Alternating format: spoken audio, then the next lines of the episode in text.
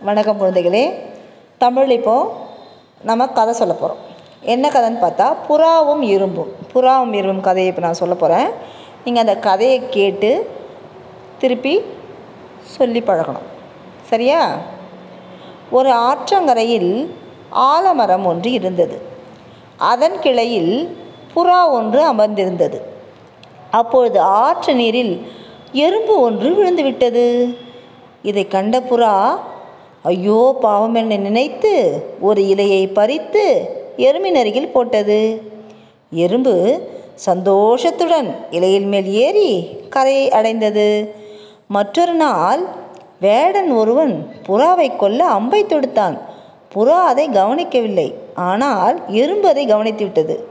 வேடனின் காலை சுருக்கென்று கடித்தது வேடன் ஐயோ என அலறினான். குறி தவறியது. புறா பறந்து சென்றது. கருத்து. ஆபத்தில் பிறருக்கு உதவ வேண்டும். செய்நன்றி போற்றல் கடன்.